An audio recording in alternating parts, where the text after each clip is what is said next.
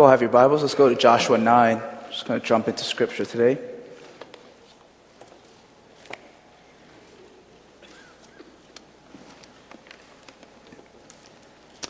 Joshua chapter 9.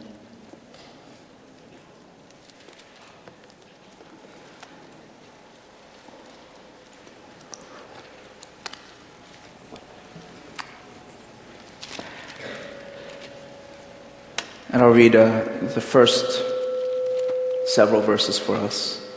Uh, uh.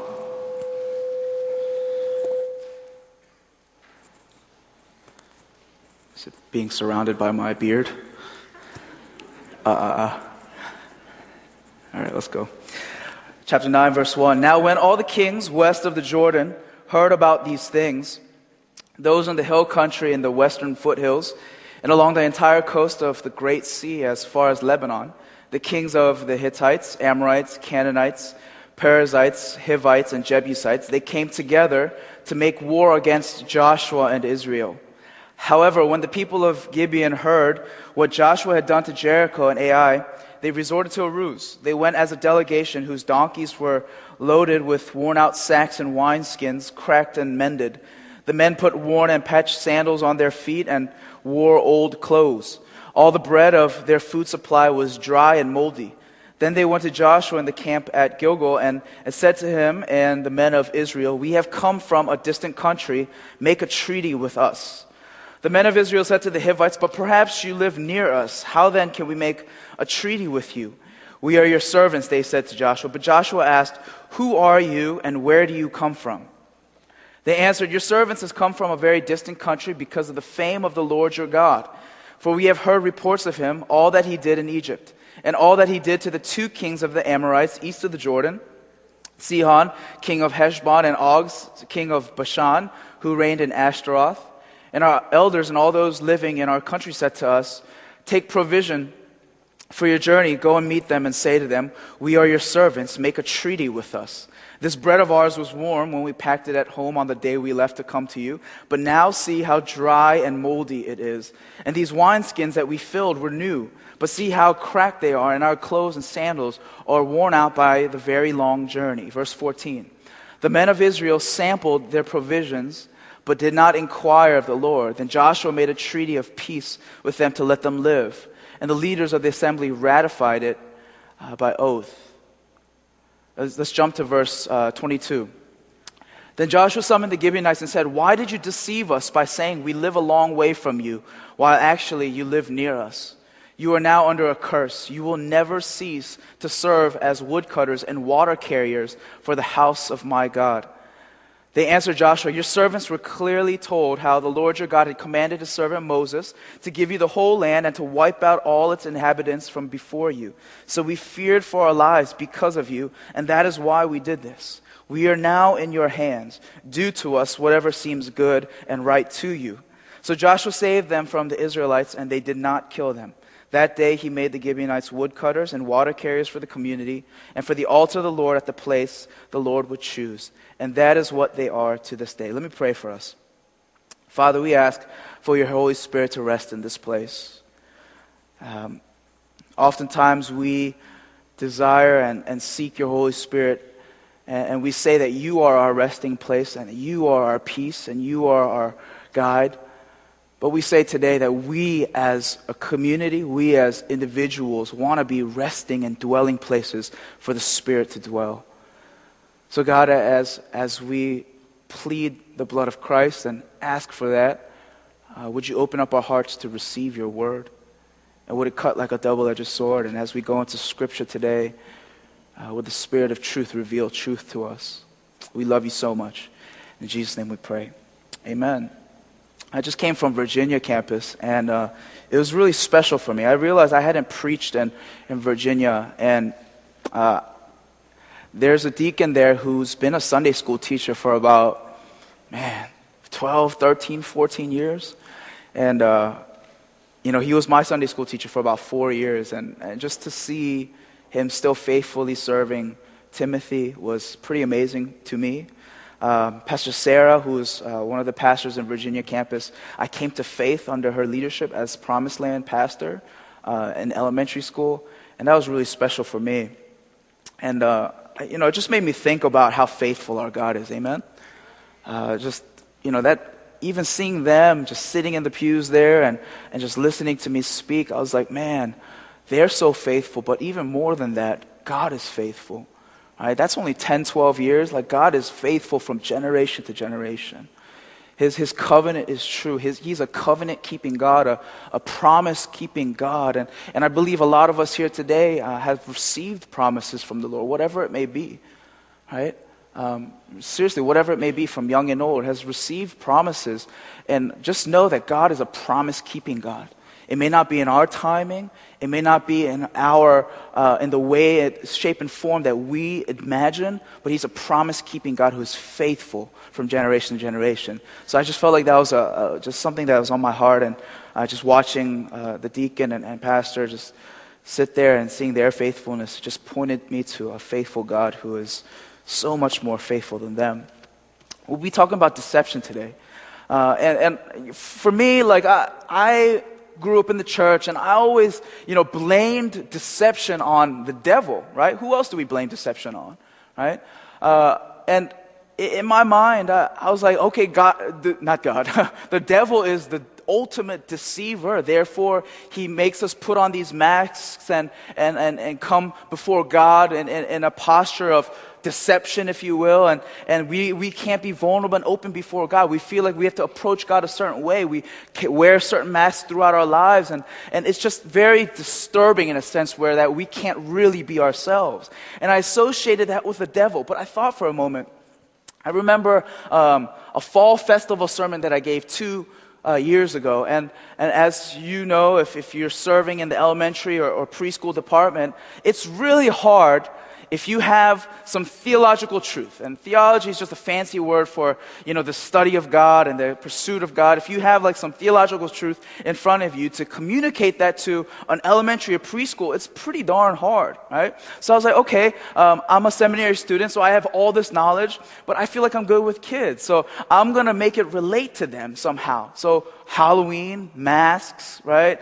Costumes, like you're really not yourself. You're Captain America, but you're really not that strong. Spider Man, you can't really climb walls. All that stuff. So I was like, I came up and I was like, you know, God loves you for you. And, and I said, but you and we and the devil puts masks on us so that we are hindered and we can't approach God.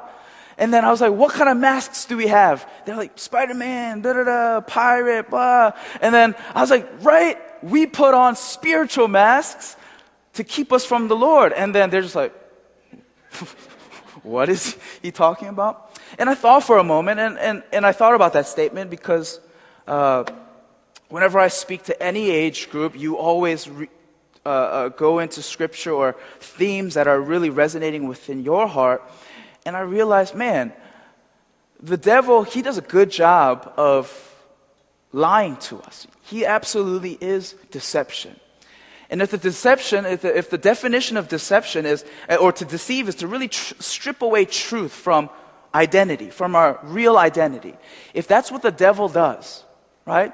I thought for a moment, says, does he really, is he really the one that keeps the mask on us? Well, what do I mean by that?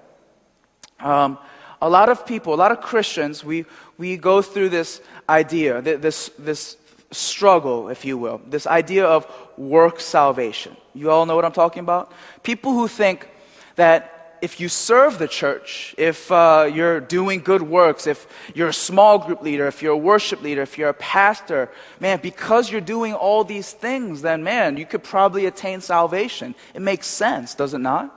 Right? But oftentimes, we live in that, right? And I feel like the devil can get a foothold in that. If we really start to believe that as true and beginning to tirelessly work and serve the church, and then ultimately expect our salvation to be based on those works, then we become like that ourselves. We start to preach that, we start to live that out. Does that make sense?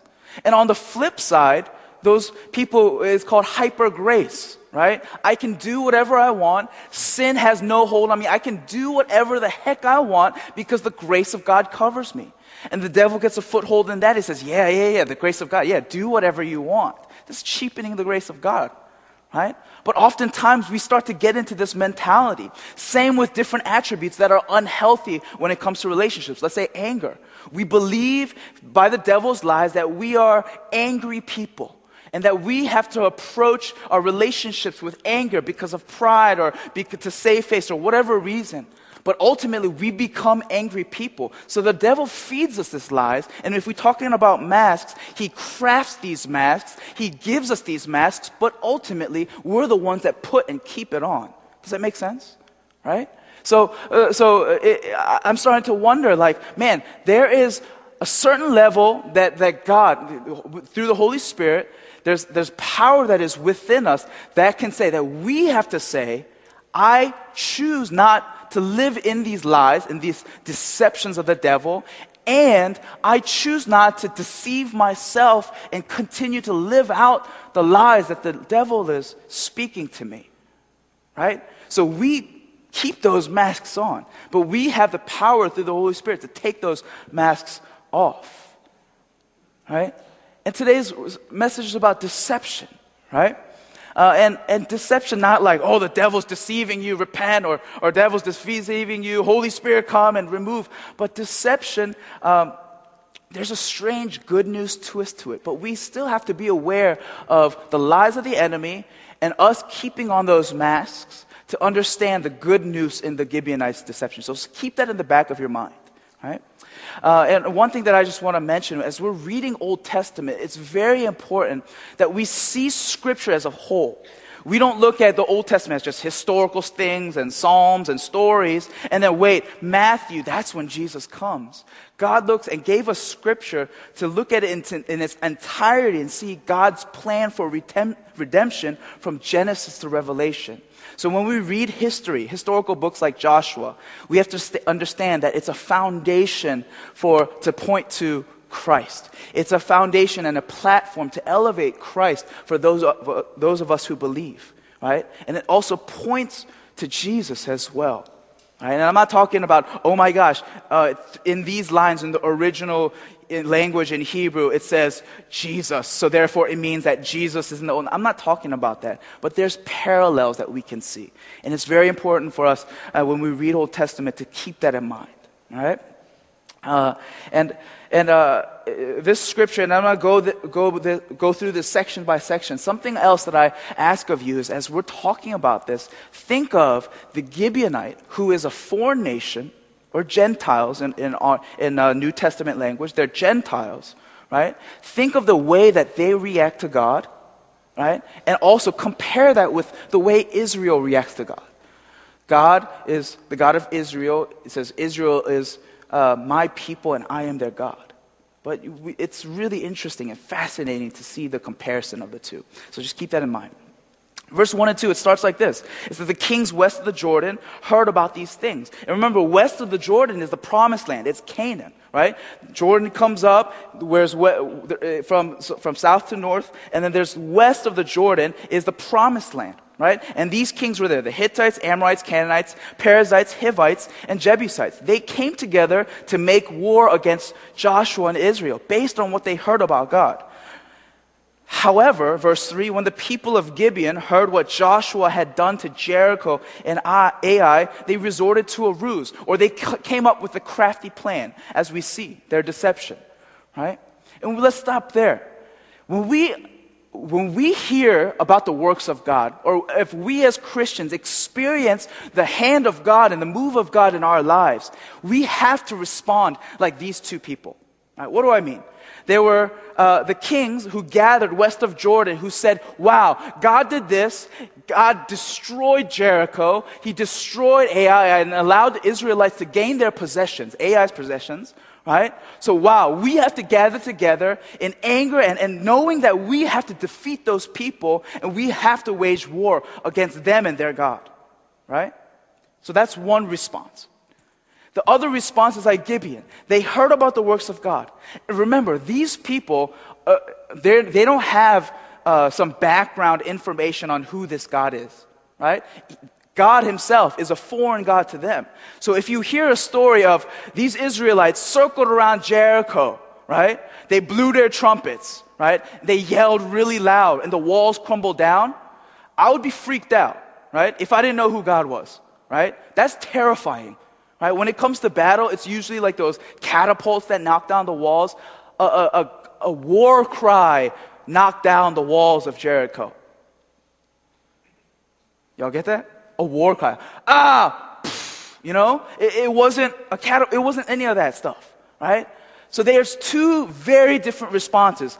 Just we gotta wage war, anger, like we have to defeat them, or Gibeonites. They used deception, but ultimately this deception was what? To receive mercy from God. Right? The deception wasn't, oh, we want to kill the Israelites. This is, we want mercy because we heard about this God who breaks down walls through human war cries. Right? So that's the situation that we're in. And oftentimes I find ourselves in the church, like we're sitting in these pews and we're listening to these sermons and we're listening to these songs or we're singing along with these songs. And we find ourselves in the place that God despises the most, right smack dab in the middle. Right? In Revelation, it says, if you're lukewarm, I will spit you out of my mouth. I will literally spit you out of my mouth. I'm Korean and we love our soup, right? We love our, it call, they're called jigaes, right? We love our jigaes, right? It's like soup. yes, soup. But you take soup. If a restaurant is serving soup, I like it hot and bubbly, right? Like, I love it when they serve it in those clay pots and it's like, and it's like all like all over the place. I love that. But I had an experience at a buffet once where the miso soup, we all know miso soup, we eat it with sushi, it was lukewarm. And I said, you know, like the, the, the, the tofu and then the, the seaweed that they put on the side, it didn't even like, like become soft. Like it was that lukewarm. And I was like, I will spit it out of my mouth, right? And in the same way, God says, You're smack dab in the middle, you, you're lukewarm. This is what I desire. And this is kind of scary. He says, You either hate me or you love me. Right? You either wage war against what I'm about or you cry out for mercy because you know what I'm about. Right? And, and there's no other side that God desires from us. He says, Hate me or love me, choose. Right? It's like Isaiah when, when God approaches him and, and just comes down and, in, in the, the, the, the, sanctuary and he sees and experiences the presence of God. He says, Woe is me, a man of unclean lips. I can't do anything but just be in your presence. Right? And the same thing for, for Zacchaeus, right? Zacchaeus in the tree, right? Zacchaeus in the tree, whatever. Uh, but it's, it, it, he's in the crowds. Jesus is walking and he points to Zacchaeus. He's like, I have to eat with you. I have to stay with you. And God didn't, he, Jesus didn't point out his sins. And we know that the, the way that he made his money was through dishonesty, dishonest gain. And he did, Jesus said nothing. He says, I'm coming before you as a holy God. I need to spend time with you. Zacchaeus' reaction, I'm going to sell my possessions and give it away. Right? Pharisees, they see how wise Jesus is, how, how insightful he is, right? To their wicked ways. And the religious leaders of the day who understood the Ten Commandments, thou shalt not kill, wanted to kill Jesus. The religious leaders of the day wanted to kill Jesus. Right? Whether he, they believe him as a blasphemer or whatever, they, at the end of the day, they still wanted to murder him as religious rulers. So you encounter God and Jesus in that way, like there's no middle ground. It's like, oh, okay, Great. Holy Spirit, come. God is great. Thanks. On with the rest of my life. There's no way. You have to choose. There is no middle ground, apathetic response to God. And we see foreign nations, foreign people who just heard about the works of God act in an appropriate manner or respond in an appropriate manner to who God is. So their deception, right? They went as a delegation whose donkeys were loaded with worn out sacks and old wineskins, cracked and mended. The men put worn and patched sandals on their feet and wore old clothes. All the bread of their food supply was dry and moldy. Then they went to Joshua in the camp of Gilgal and said to him and the men of Israel, We have come from a distant country. Make a treaty with us. And if you guys are le- reading this and it's just like, oh, it's just shoes, bread and uh, uh, wineskin, you're deceiving yourselves because it took a lot of planning to do this, right? They're approaching this God who they want, are desperately in need of mercy, right? So I don't know what they did. Maybe they had like worn out sandals, but I envision them. And, and for me, I'm a, I'm a drama queen. And I like, you know, like I was like, okay, what are we going to do? There's a God of, God who is, who just broke down the walls. Oh my gosh, you're freaking out. I would get my shoes and like do this all over to wear it out. I would intentionally leave out bread to, for it to mold. For wineskins, I would lay it down in front of a fireplace so it gets dry and cracked. I'm good. Like, I'm smart. And these guys were smart too right? And think of a moment when you all, when we all were in a place where we required mercy. For me, speeding ticket, right? I, I don't drive fast. Actually, I do. I drive really fast, but I, I've come up with like a good strategy to detect cops. Anyways, uh, the first time I, um, I, uh, I got a speeding ticket, and I'm a really fast thinker, right? So I, it was on Wootton Parkway, and I was going towards, you know, Rockville Pike, Wootton Parkway, and then, I, you know, your heart just drops when you see those red and blue. Yeah, you, you see red and blue, and you just get angry. You're like, man, they're just trying to fill their quotas. What's the deal? You know, they're like, this is unjust. But then your mind starts working, and it's like, okay, but uh, they still can do whatever they want with me, right? My life is in their hands. Not that they would shoot me or kill me, but like my parents would kill me if I get a ticket. So my, uh, my life is in their hands. So I'm just thinking, so what do I do? Like I would, ethics, pff, morals, pff, I will lie straight to their face to get out of a ticket, right? So I'm just like, oh my gosh, what do I do? What do I do? And I'm thinking of these as I'm going to church, like, I, you know, I, I you know, I, somebody's sick in my family. I'm going to the hospital. I don't know why I'm taking Wootton Parkway to get to the hospital, but it, it's just like all these things, right? He comes to my window. I roll it down, and I'm just like, what am I going to say? It's like moment of truth. It's like, I have diarrhea. I, I, didn't know. I, it's just whatever it took, right? And he let me go. No, I'm just kidding. He let me go. I got a ticket that day, my first ticket. But, but fact of the matter is, if we're in the hands of a God whose mercy we're desperately seeking, we will do whatever it takes. We will do whatever it takes to receive that mercy, will we not? Right? Do you see the desperation of, of the Gibeonites? It's fascinating. Like these foreign people who heard about the works of God, they didn't even see it. They heard about it. They're not too far away from Jericho, but they heard about it, right? They were so scared that they did, they went through all this toil, essentially, really, just to receive mercy. So it says, We have come from a distant country. Make a treaty with us. The men of Israel said to the Hivites, But perhaps you live near us. How then can we make a treaty with you? And verse 8 says, We are your servants, they said to Joshua. And not only that, would they go through that extra measure of deceit. It says, We are your servants. And this is not just like, oh, we'll serve you wine, we'll, we'll bring food to your table. The original word for servants is bond servant. We will give our lives to you. It says slaves. In other translations, it says, We will make you our slaves. And Gibeon in that time was a very prosperous, very important, very, in, in, in, uh, in scripture, says, a mighty city. But Israel, they have not made a name for themselves yet. Remember, they're, they've delivered out of Egypt, right? Yeah, God was with them. But in terms of like their fame, it was not much, right? Joshua had fame right? But as a whole nation together, they were the ones that were in Egypt, that God did deliver them from, and they were stuck in the wilderness for 40 years, right? So a prosperous city, a prosperous nation, comes to them through the delegation, through deceit, says, We need mercy, essentially, and says, We will make ourselves slaves to you. Talk about desperation. And they're super smart. They're even smarter. Verse 9. They answered, Your servants have come from a very distant country because of the fame of the Lord your God, for we have heard reports of, of him. And li- listen what they said.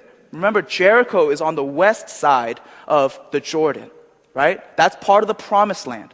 It says, And all that he did to the two kings of the Amorites east of the Jordan, right? All that he's done in Egypt, but east of the Jordan. So what are they saying here? They're lying so that they know that them as a nation, and this is a lie, them as a nation won't be part of Canaan, the land of Canaan. Right? They said that we heard about Egypt and everything outside of Canaan, therefore, one can assume that that's kind of where they're from. Deception. Talk about deception. They're smart. They planned this thing out. Right? It's like a bank robbery. it's like Trojan horse. It's like, man, what? They're doing whatever it takes. Even the way they talk to Israel, it's like, we, we, we know of the stuff that he did east of Jordan, but man, we don't know anything west of Jordan. We don't know anything about that, even though they were from there. Desperation. Right? We refer them. They talk about their, their wineskins and their cracked, uh, I said cracked feet, um, their worn out feet and, and um, their moldy bread. Verse 14, the men of Israel sampled their provisions but did not inquire of the Lord. Underline that, because I'm going to go back to that. Then Joshua made a treaty of peace with them to let them live, and the leaders of the assembly ratified it by oath. And remember, and I spoke about this before about the idea of covenant. It's not just a handshake and a deal done. Right? This idea of covenant is serious. It's, it's life and death covenant. Right? It's like marriage. Right? What they probably did, and scripture doesn't go into too much detail, but they probably gathered some animals, they cut them in half, spread them apart, and the delegations probably walked, you know, Israel and, and the Gibeonites probably walked to them together. And remember, Israel still doesn't know who, who these people are, right? Or they think they're from the east. Right? They're walking through together, signifying that if one of them breaks that covenant or breaks, breaks that uh, uh, deal that they made or the treaty, right, then one party, whether it be the Gibeonites or the Israelites, will end like this. So now they're married for life. Right? But they did not inquire the Lord. But they find out about it, right? They go to, they go to the Gibeonites and, and they, they find out about it. And the whole assembly grumbles. And this is verse 18. The whole assembly grumbled against the leaders. But all the leaders answered, We have given them our oath by the Lord, the God of Israel, and we cannot touch them now. Right? This is what we will do to them. We will let them live so that wrath will not fall on us for breaking the oath we swore to them. They continued, Let them live, but let them be woodcutters and water carriers for the entire community. So the leader's promise to them was kept. Right? So we go back to inquiring of the Lord, really submitting everything to the Lord. Because remember, in that, in that time, like, Yes, God desired for the whole nation to be a royal priesthood where every single person could communicate with God on high. We see that fulfilled later through Christ Jesus. Right? But at that time, priests were the main form of communicators, right? Right? So they, what they would have to do in, in major decisions is they would inquire of the Lord. They would bring it up to the priests, right? And they would come before the throne of grace and say, God, okay, what, what's going on? What should we do? But they didn't do that. That's fascinating to me before. Think about the, from Israelite, Israelites' perspective, or think about it from God's perspective, rather. Right? You deliver these punks, right, out of the hands of Jericho, right? They barely have to do anything, maybe a little bit tired from walking so much, right? They also says, I'll deliver Ai into your hands, and on top of that, take their possessions as a prize of war right? This is their God. And then they, then we see after all these things, after God delivers them, crosses the Jordan, makes it dry, incredible things, right? We see that they renew their covenant with the God, with their God, right? And on top of that, they do circumcision and all that stuff. And it's fascinating. Like they do go through all the measures to make sure that they are known as God's people. They renew their covenant right? And it says in, in the latter part of chapter 8 that they uh, spoke the word and the law of Moses to all the community, right? And then we see after all that God did, they did not inquire of the Lord. So this is one of the key points of comparison between the Gibeonites and Israelites. Gibeonites, they hear, simply hear. They were not products of the miracles of God. They simply hear about the works of God and they flee and run and do whatever it takes to mercy. Right? They say, we have to do it. Because later on it says, we've heard of what you did and what God did for Moses. But here the Israelites who have been walking with the Lord, who, who, whose ancestors, and, and this time the, the people who have been delivered out of Egypt have died. Remember, they disobeyed God, and God says, I'm going to kill you all. And then it's like their descendants. But still, the descendants saw these miracles, and yet they're so comfortable with just knowing God is on their side. What do I mean? They're so used to Him. Does that sound familiar? They're so used to singing songs. They're so used to religious traditions. They're so used to sermons. They're so used to leading small groups. They're so used to going Friday nights. Right? When a foreign nation who does not know God intimately, has not experienced his miracles, run to mercy, Israelites, they're just like, we'll use logic, we'll use uh, what makes sense to uh, make this decision. And a heavy decision at that. Church, sometimes we've grown so comfortable sitting on our pews. We've grown so comfortable singing songs and listening to sermons on Sunday. And the rest of the week is whatever. Whatever happens, happens. Right? Once or twice throughout the year, we may have just this amazing encounter with God that makes him so real that he, he's a butterflies in our stomachs and we, we see people shake and all this stuff and we receive healing. But every time else, it's just back the same old. We've grown used to who God is when we see a foreign land who is just absolutely like amazed, if you will, at who this God is, and they know that they need to humbly come and offer their bond service or their sla- or themselves as slaves to live. Friends, if if you call yourself believers here in this room, we all have very, very similar uh, uh, initial steps of faith, right? If the gospel message is true. The gospel message is we, we're sinful. Right? God created us in his image, but we sin. But because of Christ Jesus, he, he restored us. By his blood, we are healed and, and we have hope. Right? But that initial phase of going from a man of sin and understanding that we were in the depths of sin before Christ saved us the Gibeonites had a keen insight to that. They knew that they were messed up. They knew that, that God was not on their side. But yet they ran to mercy. We talked about the relentless pursuit of God. Think about the relentless pursuit of Gibeonites for mercy. That's fascinating, is it? The desperation that they experienced. And how many of us today understand the depths of sin in which God delivered us from? How much of, how many of us come before God, before His throne of grace every morning or, or every evening and say, God, this is, this is amazing. You rescued me from sin. I deserve death, but you rescued me. How many of us acknowledge the holiness of God that He can't stand sin and He had to do whatever it took? Right? Sound familiar? It's, he had to do whatever it took for you and I, His people, right, who were once far away, for you and I to come back to his table once again. He had to send his one and only son, Jesus. Right? Does the, the, our delivery from the depths of our sin to life, the fact that we are resurrected with Christ Jesus on high, does that resonate with you today as it did when you first came to the Lord? That's my question for you all. If it doesn't, there's a problem there because going back to the simple truth, God likes hot or cold. You're either for him or against him, no middle ground here. Are we fascinated by the fact that we have, as depraved, sinful, broken people, Christ said, while you were still sinners, I came to die. Does that amaze us? Or have we lost our fascination for who God is in our lives? And that's exactly what's going on in Israel. Oh, the law of Moses, great, we hear it, thanks. Oh, traditions here, I messed up, I stole. Here's a dove, kill it on my behalf, thanks very much. We see a stark comparison to a foreign nation and to the people of God, whom God pursued, who God rescued, who God continued to pour out his, his mercies upon. He says, They did not inquire of the Lord. And this one little mistake, when we don't inquire of God, when we don't acknowledge God as most high, guess what it led to? It led to disobedience.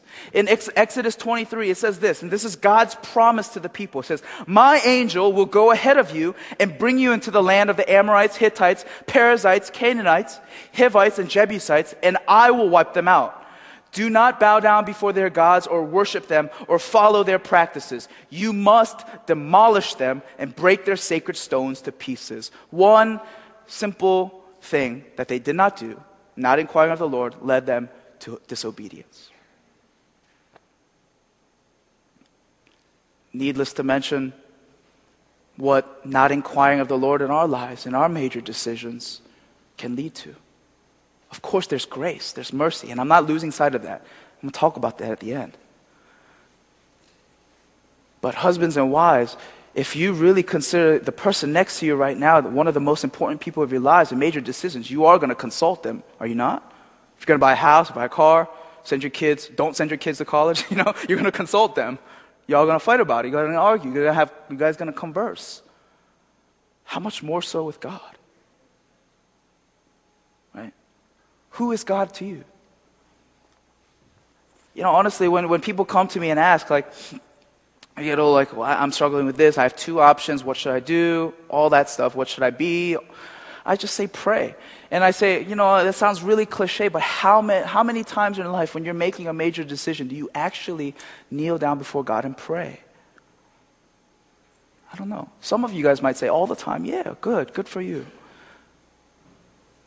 Oftentimes, I mean, we're kind of left with common sense and just logic, are we not? We look and base our circumstances around us. We look at, you know, the, the, uh, you know, the, the shoes, the worn out shoes and the wineskin and the moldy bread in our time, and, and we make a conclusion instead of inquiring of the Lord. Who is God to us? Then Joshua summoned the Gibeonites in verse 22. Why did you deceive us?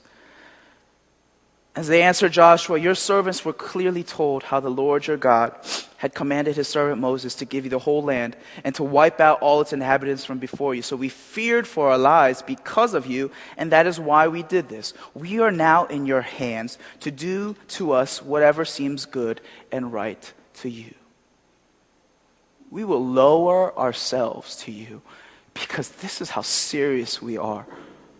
This is how we know for sure like, you know, uh, put your money where, where, your mouth is. Like, yeah, you deceive them, you believe it. Okay, but this, they're putting their money where their mouth is. They're not just talking that, oh, God is amazing. They're saying, our lives are yours.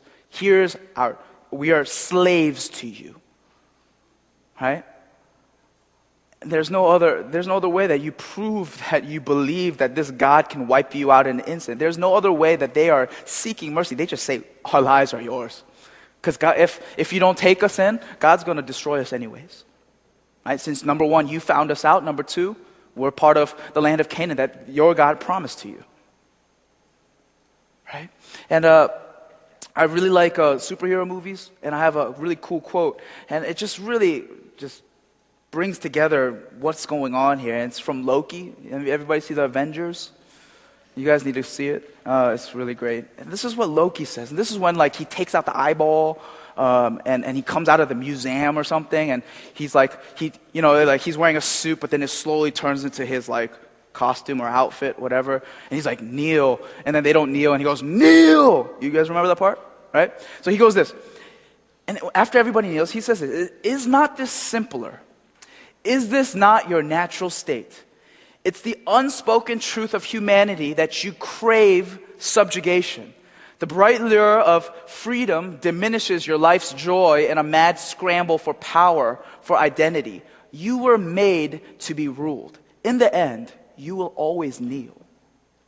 I was like, theological truth. Whoa, sermon, sermon, man. I was like, but, but you know, really, think about the posture of the Gibeonites.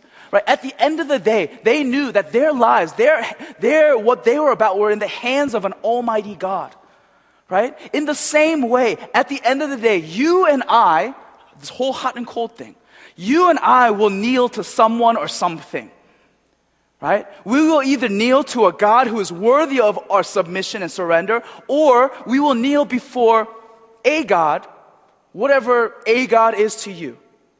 Material wealth, relationships, right? Like uh, fame, fortune, what have you. At the end of the day, what this says and what this scripture is talking about, you and I will kneel to somebody or something. Who will it be in your life? And this is exactly what the Gibeonites are going through. He says, Our lives are in your hands. So Joshua saved them from Israelites and did not kill them. That day he made the Gibeonites woodcutters and water carriers for the community and for the altar of the Lord at the place the Lord would choose. And that is what they are to this day. So we recap, right? These foreign nations hear about the goodness of God and the amazing things that God does. They uh, either freak out and wage war, or they, like the Gibeonites, they go and beg for mercy. Right? Kind of sounds like the prodigal son, right? Kind of sounds like the prodigal son, where he realizes that he is nothing. He realizes that he is in a pig pen eating what they eat when his servants, when his father's servants are eating so well. Right? And then he comes up what? With a plan. He comes up with a plan of deception. I will come before my father and I'll say, and I'll make a bargain with him. Make me like one of your lowly slaves. Right? Do whatever you want with me, but take me back in. I don't have to be your son anymore. It's okay. I lost that privilege long ago. And deception, right? He's thinking, figuring out a way that he can just navigate his father. So the Gibeonites wore out their feet, molded their bread, right? Cracked out their wineskins. And they come. But, you know, we see that at the end, when they approach them through deception, they receive life, right? But how many of us would feel good? That's not hope, right? Like when we look at the scripture, we kind of parallel that to our lives. We were sinners, God delivered us from sin. But if God said this, like, all you are to me, there, you guys just escaped death. All you are to me is just inhabitants of heaven. Right? Okay, great. You confess me as Lord and Savior, blah, blah, blah. Like, all you are to me is just you take up space in heaven. Fine. You don't get to, you don't have to go to hell. You go to heaven. Do any of us want to live like that? That's just surviving, right? None of us here in this room, especially in, in, in, a, in an area like this, middle income and, and uh, uh, upper class society, we do not want to just survive. We want to thrive. Right? So when we look at this and we kind of parallel this to our Christian walks, there is no hope here, except for the fact that they were uh, uh, once uh, they were going to die, but now they receive mercy. But that's just survival. There's no thriving there. In my mind, there's no hope. Right? So I struggled with this. I was reading this. It's like, man, this, like you guys had a you guys had it good. Maybe you guys would have a chance, right?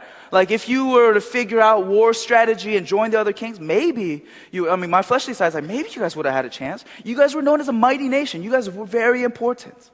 Right? But now you're just woodcutters and water carriers for a not so well known nation who were once slaves to Egypt. There's no hope there, but you dig deeper. Right? And a lot of historians know, believe that ever since Gibeonites submitted uh, their lives to Israel, there was like a transference in, in their identity. Like, like any other like kingdom or ruler, if they take over uh, a different nation, there's a switch in ident- identity, like Babylon and Israel. We see that in, in, the book of Daniel, right? So there's a switch in identity. And a lot of historians uh, uh say, so from that moment on, the Gibeonites become a type of people called Nethinim. Nethinim, right? And literally in the original language, it means given to. Given to. So as they are given to slavery, they are given to. But we open the other pages of, of the Old Testament, and Pastor Neil, you'll like this. In First Chronicles, Ezra and Nehemiah the Nethinim are mentioned. And remember, the main point of Nehemiah was that from exile, from Babylon exile, many people were carried out back to the city of God, to Jerusalem, to what?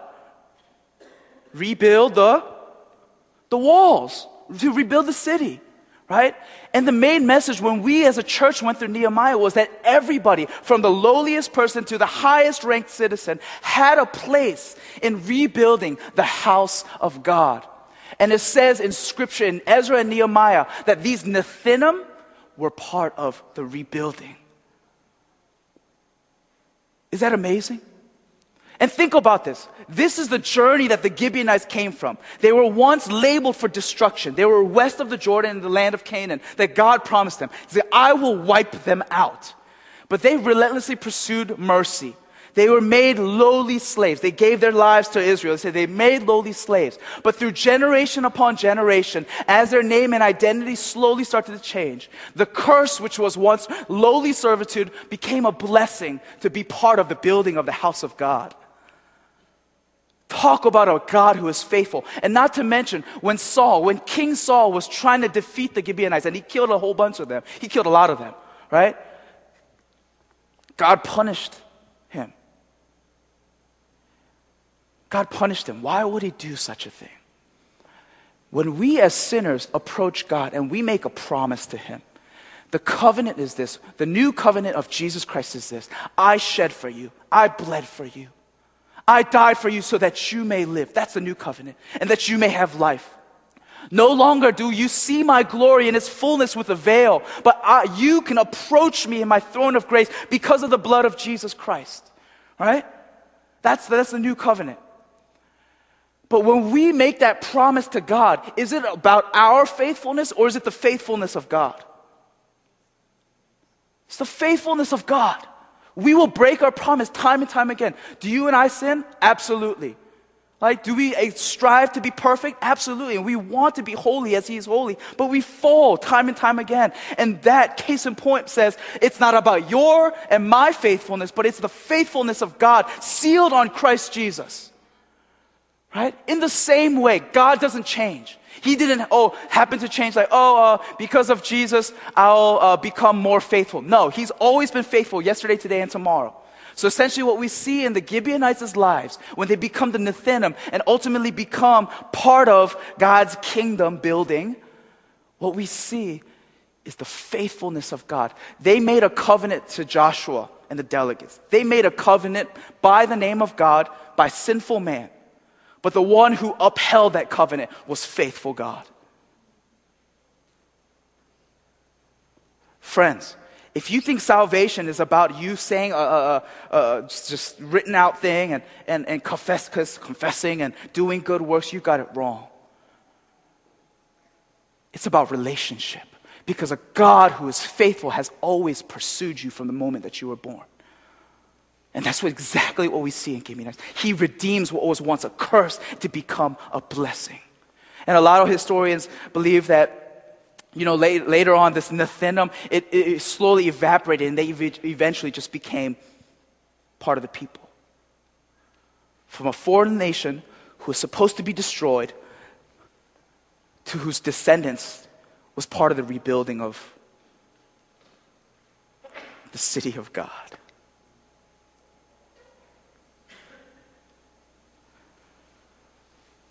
But here's the difference in, a, in, in, in in view. Like, and I'm not saying we need to be the Gibeonites per se. We need to be desperate.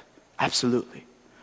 Right? If, if our lives and if our faith is just uh, uh, narrowed down to escaping the wrath of God, that there's no point. There's no, there's just no, there's no Jesus or there's no grace in that equation. So the Gibeonites needed God. Right? They needed to be accepted by Israel to get mercy. But because of Christ Jesus, it says in Scripture that while we were still sinners, He came to die and save us. It says in Scripture, by Christ and Him and Him alone, we cry what? Abba, Father.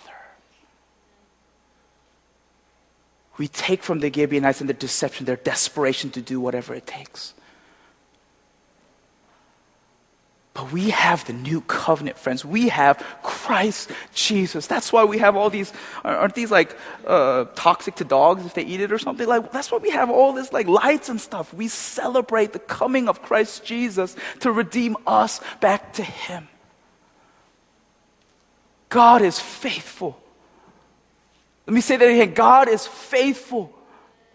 And at the end of the day, you or I will choose a faithless or unfaithful God that will never prove you, uh, prove to be good. Or we can choose a faithful God that says, though you may not have received everything that you asked for, your good is in the forefront of my mind. And in my perfect timing and in my perfect sovereignty, I have the best for you.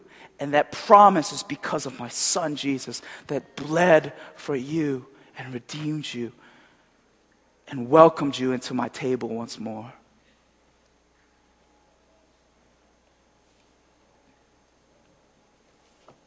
As the worship team comes up, I want us to meditate on something. And I know it's, it's getting a little bit late, and I won't be offended if you guys have to leave and, and go. It's okay. But this is what I want to think about. And we talked about deception in the beginning. The Gibeonites had to deceive. So, yes, they needed him, but in order to attain mercy, they had to deceive. Whether you and I like it or not, we always are in this, just because of sin, we're always in this posture of deception. What do I mean? There's a few that I was praying about that I feel like, man, this is, I feel like God, God, God needs to just to show up because remember, because of Christ, while, during, as we were, while, during, as we were sinners, Christ came. He didn't wait for us to become perfect. After he came, we became righteous in his eyes. Right? It says, while we were still sinners, but I feel like we still deceive God. I feel like we don't understand the depths of his mercy and grace. What I mean, I don't know why, but angry people, I know there's a lot of us in here. We have this angst in, in us.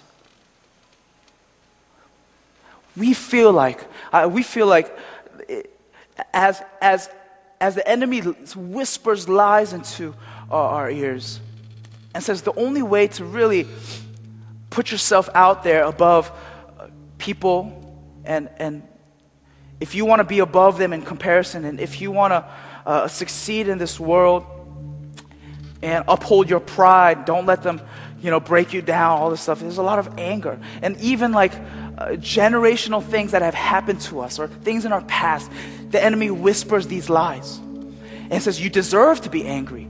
And don't get me wrong, there's a holy anger that needs to be, to be there, right? Especially if you were hurt in the past. But if you're constantly choosing anger and you put on this mask of anger, that's who you become.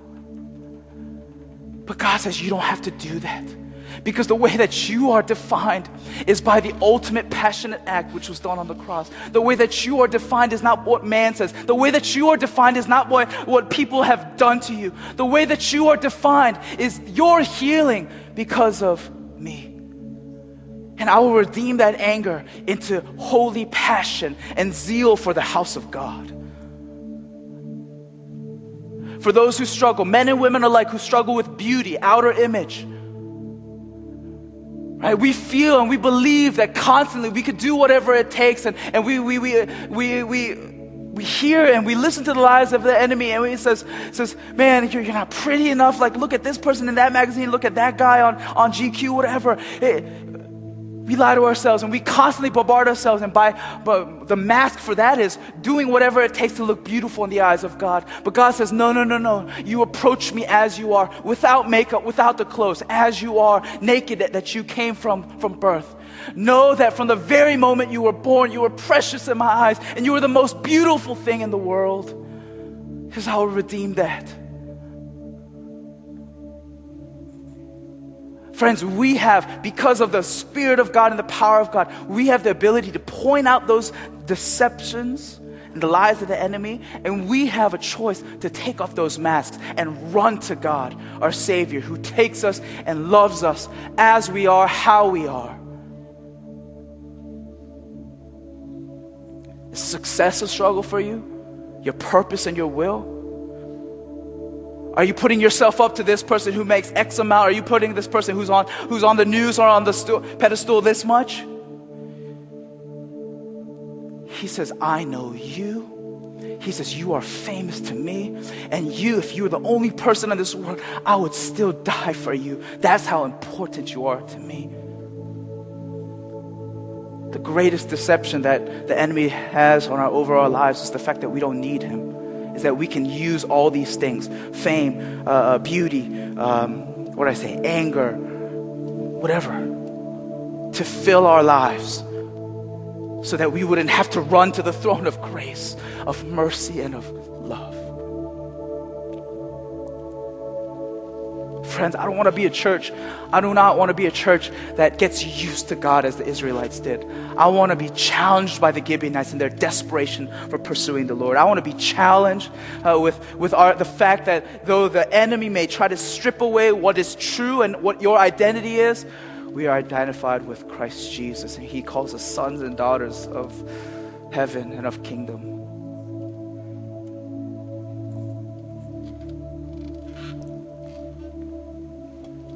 So, Father, we pray.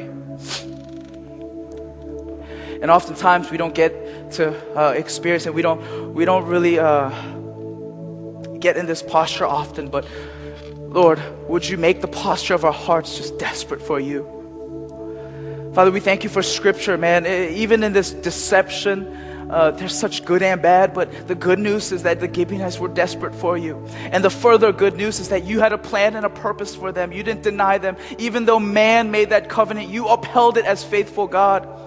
And even today, Lord, we are desperate for your love. We desire you, God. Bring us to that place of desperation for you.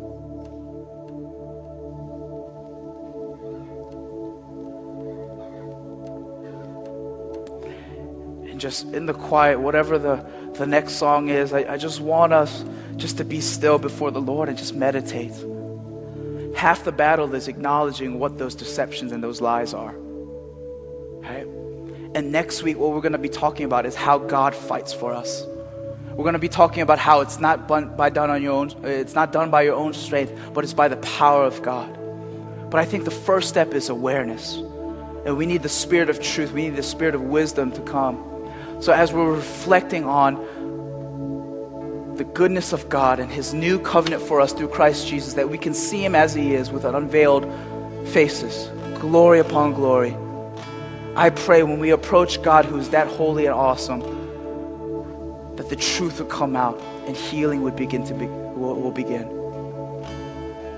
And next week, we're going to have just a time of prayer where we can really just confront those things. But I really believe that God wants to give us wisdom and truth to acknowledge and be aware of that. So as we're listening and praising to this song, if you all have to leave, God bless you, God keep you. Let his face shine upon you. If you all need to leave, please, please go. But just take a quick moment as we sing the song just to reflect and meditate. Forget the lights. I see heaven.